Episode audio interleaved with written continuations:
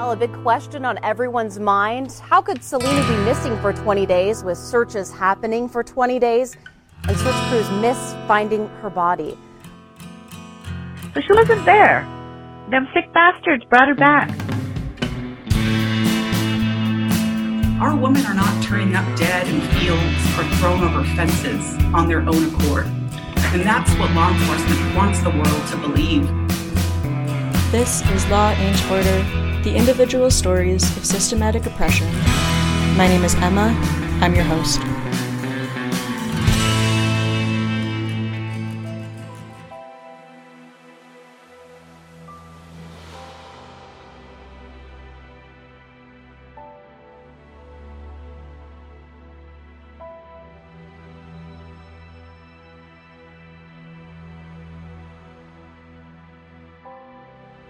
Selena was the youngest of her mom's five kids. Jackie had three already two sons, RJ and Preston, and a daughter, Tristen, when the twins were born on June 16, 2003. Zoey was baby A, and Selena was baby B. So, as you can imagine, she was the quiet one. you know, Yeah. she waited her turn to come out. She let Zoey go first, and throughout their little short lives, that's how it always was. What about Zoey? What about Zoey? Making sure Zoey had everything she had, you know. Her first worry was Zoey. was there the day they were born. I watched them being born. And I was there the day both of them were put in the ground, you know, it's just uh a tough a tough story to tell, but um we gotta tell their story, you know, it's it has to be done and so then, you know, we got um Selena. You know, like I said, she's just kind hearted, always worried about herself. Made sure she comes second. As I said, proof is in the when they were born, you know. Zoey's always been was always the loud, out front, outgoing, you know, that one. Hey, I'm Zoey, this is Sal, you know, like that. That's Selena's Aunt Cheryl. Cheryl was with Jackie in the delivery room and picked the girls' names. But tragedy struck this family when the girls were 11 years old, and Zoey unexpectedly took her own life. It's hard to fathom someone so young passing away by suicide, but it's not as rare as you might think. The number of children aged 5 to 11 in the US who die by suicide has increased 15% every year from 2012 to 2017. But there are not a lot of studies about suicide in children, and there are even less studies specifically on the mental health and suicide rates of kids who grow up on the res. But there should be. Children on reservations are uniquely impacted by historical and ancestral trauma that has not been widely recognized. Since the start of colonization, tactics to assimilate Native Americans have targeted children and families. For decades, Native children were forcibly taken to boarding schools, far away from their family and tribe, and stripped of their culture, with the stated purpose to, quote, kill the Indian and save the man. And throughout the 60s and 70s, the federal government used the child welfare system to separate Native children from their families and tribe. These genocidal tactics have ripple effects that still affect kids on reservations today. However, I read that kids who are Zoey's age are usually not depressed over the existential bleakness of life, the way we as adults can be. Their brains usually aren't processing large, abstract thoughts like ancestral trauma, even though they're impacted by it. For children so young, depression and suicide, or suicide attempts, tend to be more directly related to a trauma or something upsetting they're experiencing firsthand. And kids on the res go through a lot, which isn't to say that parents on the res aren't good parents. But there's just kind of a lot of hopelessness. I don't know if this is just a Chicagoland area thing, but I remember when I was growing up, there was a park district for each neighborhood, and they offered a lot to the community that was free or inexpensive. We had different types of camps, festivals, and the park district had an ice rink, a track, indoor soccer field for the winter. There's nothing like that on the res. I think it's the case on a lot of reservations that you'd have to go into town to get to the closest playground or park, or public pool, or a library, or movie theater, fast food place. But that's not that easy to get into town. A lot of people don't have cars or gas money. And on the res itself, there just isn't much there. And what is there is kind of falling apart. I don't love this phrasing, but as Gallup Independent put it, living conditions on the res are comparable to a third world country. And what's kind of fucked up is that the tribes do get money from the federal government, but there's very little oversight with that money. It's basically all in the hands of the tribal government. And it seems like it ends up paying the members of the tribal government a nice salary, but doesn't really go towards building anything for the community. Basketball is a really big thing. But other than that, there isn't much for young people to be hopeful for or excited about. And because there are no jobs on the res either, a lot of families and children are impacted by poverty and food insecurity. And kids on the res grow up surrounded by a lot of violence and loss. In previous episodes, I've talked about the insane statistics related to the MMIW epidemic and violence to Native women, and about how Native Americans are the ethnic group killed by police at the highest rate. And also, Native Americans experience violent crime at a rate two and a half times higher than the national average, and homicide rates are twice as high. Rates of sickness like cancer, tuberculosis, and diabetes are also much higher than the national average. In Montana, there's a 15 year difference in life expectancy between Native American and white people. Kids on reservations experience a lot of loss, and that's reflected in really high rates of suicide. Some reservations have youth suicide rates that are three times the national average. On some reservations, that rate is 10 times the national average. And as far as any kind of mental health care or therapy, Indian Health Services, or IHS, provides health care on reservations. But IHS is wildly underfunded, and I've heard oftentimes staffed with racist doctors. Mental health treatment, especially for children, is not a one size fits all kind of thing. It's more ambiguous and would need resources and dedicated doctors, which IHS doesn't have. So, as shocking as it is to think of an 11 year old child taking their own life, suicide rates among Native American children are at a crisis level with no recourse in sight. Zoey's death seemed to come as a shock to those in her life. She was the youngest person to die by suicide in Montana in a decade, so there was some local news coverage when she passed away. And credit to Zoey's school, they conducted an extremely thorough investigation in the aftermath of her suicide. And that investigation determined that Zoey thankfully was not being bullied. Zoey is remembered as a happy girl who loved camping, roller skating, riding horses, and cross country running. She was grieved by many friends and deeply missed by her family. To lose a child so young and in this way is more pain than any family should ever have to experience in a lifetime. But unfortunately, three years after Zoey passed away, tragedy struck this family yet again when Selena's 24 year old brother, Preston Bell, was shot to death by Billings police.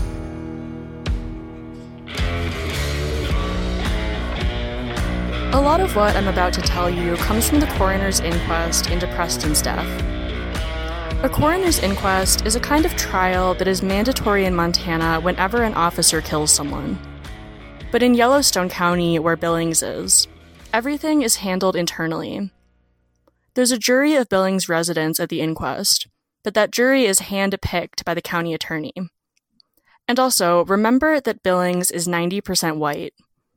So at the inquest into Preston's death, the jury was not a jury of his peers. It was a jury of white men at least twice his age. Also, coroner's inquests in this county just can't really be a fair trial because everything is handled internally. The county attorney ultimately makes the call whether to press charges or not, based on the determination of the jury. But the county attorney works with Billings cops all the time. If there was an outside investigator, there wouldn't be that same inherent conflict of interest. Also, someone from the outside might be able to rule fairly without living in fear of retaliation from the Billings PD. The whole process is messed up and will always be unfair to the victim. So, with that disclaimer, let's get into what happened.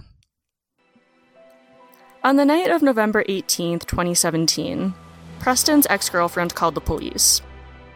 She and Preston had recently broken up, and he came to her apartment upset and rammed the truck he was driving into her car, which was parked and unoccupied. When police arrived, Preston drove off. He didn't speed off, he just drove away. And the police decided to start a chase. But what the cops didn't seem to be worried about in that moment was Preston's ex girlfriend, who had called in the first place. Instead of engaging in a car chase, the police could have checked on his ex girlfriend to see what kind of help she wanted. If I were in her position, the last thing I would want is for the police to start a car chase with an ex who was already upset. And also, maybe if they had checked on his ex girlfriend, the cops would have realized that they didn't need to chase Preston. She probably would have given the cops his name, and they could have caught up with him later, in a less heated moment. This wasn't urgent. He wasn't a threat to society. In fact, what the cops did here was a threat to society.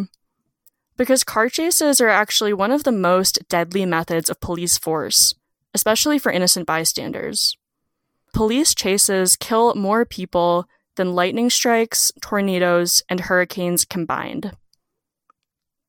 And what makes this chase even worse is that we know that the cops weren't pursuing Preston because he rammed into his ex girlfriend's empty car. The cops don't care about domestic disputes. They prove that time and time again. Cops are ruled by their own ego.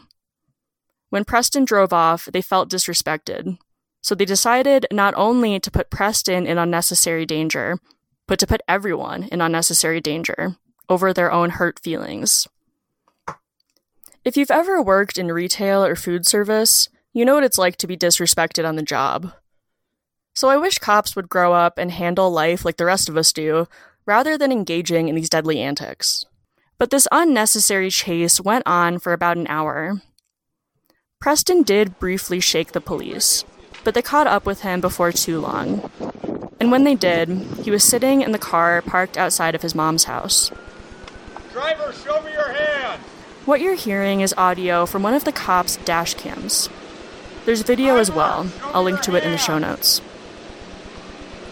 The cops come out of their patrol cars with guns drawn. They surround Preston's truck. For a couple minutes, there's no response.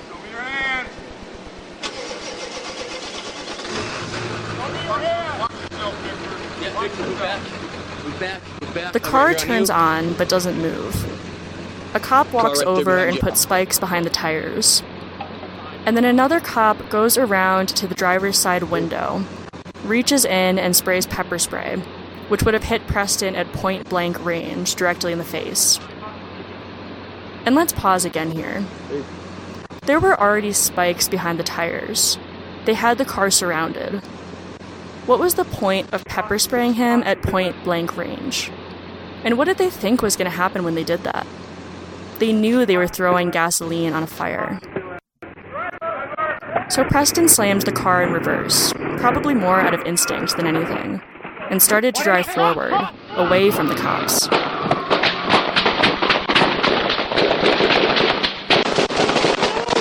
But the car couldn't have rolled more than a foot before five officers opened fire. Within six seconds, they fired 74 rounds, and Preston was hit 17 times. And then they pulled him out of the car and handcuffed him. Preston didn't have a gun. But still, the shooting was ruled justified at the coroner's inquest, with the rationale that he was using his car as a deadly weapon. The cops said that they shot him because they feared for their lives. All of the officers involved were cleared and returned to work. But here's the thing people who truly fear for their lives don't act this way. You can't fear for your life in a fight that you started and that you could walk away from. And if you're truly scared that a car is going to run you over and kill you, you move. Preston wasn't trying to hit the cops with his car, he was trying to run away. And also, the cops put themselves in this situation. It didn't need to escalate to this point. They were dealing with a young guy going through a breakup who did something stupid, but ultimately not violent. And they chased him and swarmed him like this was the Osama bin Laden raid. And this is more generally speaking, but it bothers me on such a deep level when the cops go in, guns blazing, and screaming like that. Not even just the specific five cops who shot Preston, but just cops in general. Part of me knows that I'll likely never be in this situation as a white woman. But also, if I ever was, they would shoot me dead for sure. Because I don't do well under pressure. So if I had guns pointing at me and five men screaming at me like that, I really don't know what I would do. I think that instinct would take over at that point. And instinct isn't always rational, especially in life or death situations. And I want to remind you that Preston was 24 years old when this happened. His brain was literally not even fully developed yet. People learn and grow from the mistakes they make, and he had his whole life ahead of him until it was senselessly taken by Billings PD. Preston also had two children, who have been robbed of being able to really know their father. His son and daughter were both very young when he passed away. So Preston is not the only victim of the Billings PD. Because the police couldn't stand down, because they are trained not to stand down, two innocent children will have to carry the weight of this loss and trauma for the rest of their lives. Preston is described as loving, caring, and talented. He enjoyed playing basketball with his friends and cousins. Preston's son and daughter were the pride and joy of his life, and he was very much loved by his family. And sadly, it wouldn't be long before this family would once again encounter systemic injustice in Billings. On the night of July 28, 2018, Selena's older sister Tristen was out with friends on the Rims, a popular hangout spot in Billings. I never got a chance to go over there, but looking at it on a map, it's on the southwest edge of Billings, but still very much in town. There are businesses, like fast food spots and gas stations, as well as an airport not too far away. Tristen was struck by a passing car on the side of Highway 3.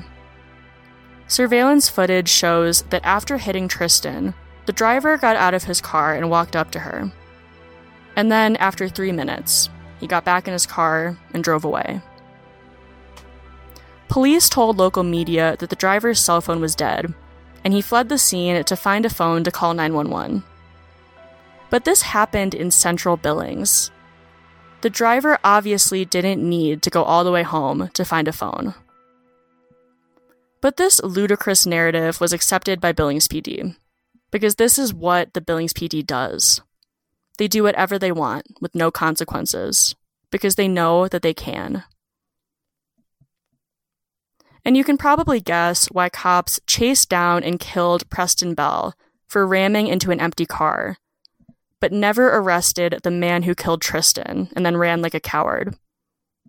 The driver who killed Tristen is white. Tristen's family basically handed the county attorney an open and shut case.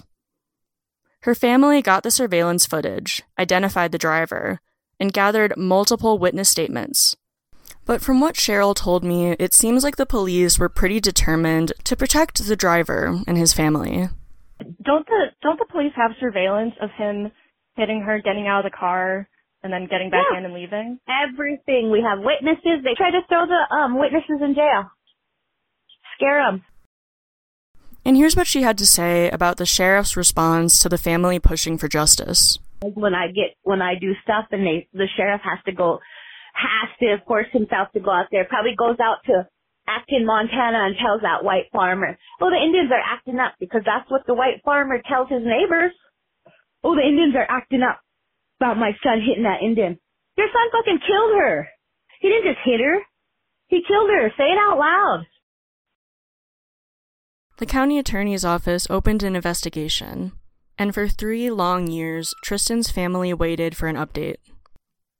In July of 2021, the Yellowstone County attorney met with Tristen's family to inform them that no criminal charges would be filed against the driver. They said that the driver was justified in fleeing the scene because he feared for his life. Feared for his life. The driver feared for his life, they said. After hitting a woman and leaving her dead on the side of the road, somehow he feared for his life. The county attorney was able to look Tristen's mother and aunt in the face and tell them that a white man's fear was more important than their girl's life. The police serve and protect white people at the expense of Native lives, and that has been the case for hundreds of years. And if that is not a genocide, I don't know what is.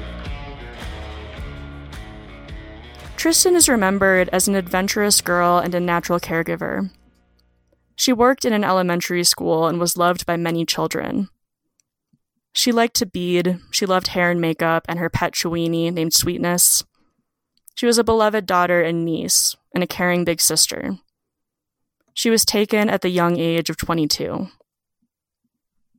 And then, less than two years later, Selena passed away, and Jackie buried and mourned her fourth child. I don't think I need to emphasize how devastating that must be. But one thing I do want to say just like a cancer patient should not have to go thousands of dollars in debt to treat their sickness, grieving families shouldn't have to go thousands of dollars in debt to bury their loved ones. Because at this time, Jackie had three funeral bills racked up. She was still paying on the two kids before. We're lucky that that funeral home took Sal because they knew us on a personal level. How sad is that? They already did That's- three of our kids, so they knew us I remember there was a two week period where I was staying with this girl on Rocky Boy, another res in Montana. And within that two week period, three people she knew passed away unexpectedly. And one of those people was a really close friend of hers, who was only 37 years old. She passed away of a fentanyl overdose. And to add insult to injury, an ambulance didn't arrive until four hours after this woman's mom found her and called 911. So, of course, the girl I was staying with took it really hard. And I remember the day after it happened, we were sitting together smoking a cigarette, and she said to me, I'm just so tired of death.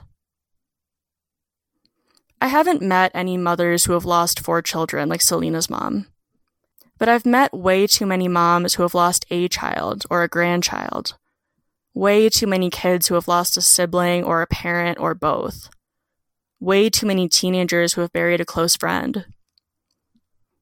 The church on the res seems to be a revolving door of funerals. But still, a lot of people don't even know this is happening, and nobody is doing anything about it. And it's not hard to see the way these traumas overlap one another. Cheryl and Jackie were fighting hard to get justice for Tristen when Selena went missing. Selena's Facebook profile picture was of her sister, with an MMIW frame. Her cover photo was of Preston. And before she went missing, Selena participated in a march for another Indigenous girl who was recently found deceased in Hardin.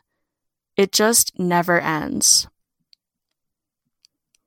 Back when I was in Iowa and doing this remotely, people would tell me that it's a totally different world on the res, a different world than I was probably used to.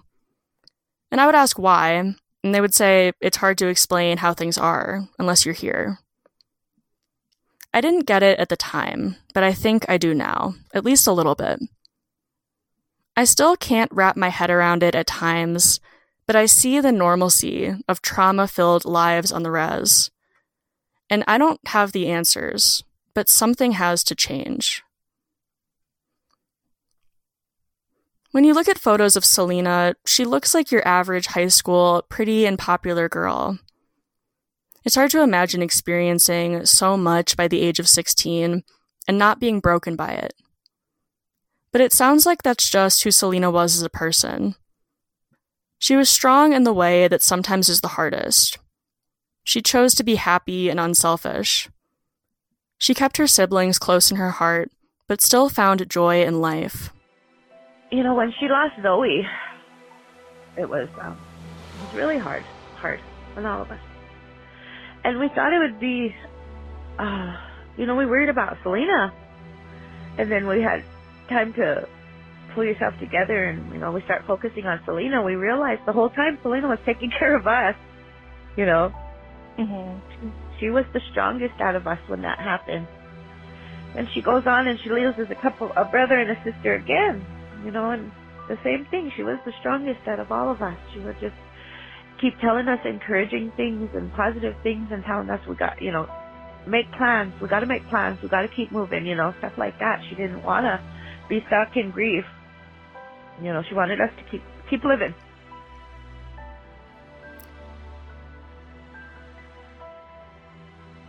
If you came to this podcast only to hear Selena's story, I hope this episode wasn't a letdown for you. But I think that the stories of Zoey, Preston, and Tristen are a part of Selena's story. Because they're all a part of one another. They all came from the same mom. But next time, we will jump back to January of 2020, when Selena was found less than a mile from the rest stop. And, spoiler alert, if you haven't figured it out already, this podcast isn't going to end with me telling you what happened to Selena. I don't know. What the police say happened is that she wandered into the field, froze to death, and was overlooked by the extensive searches that started on the very day she went missing. But is that even possible? Let's talk about it next time.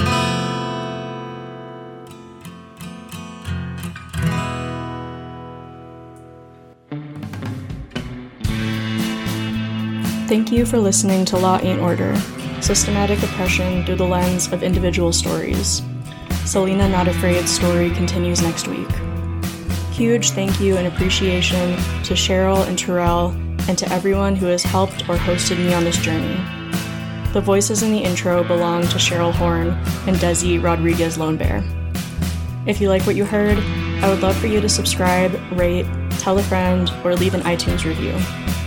Get in touch on Facebook, Instagram, or email lawain'torderpodcast at gmail.com. Thank you so much for listening. I'll see you next week.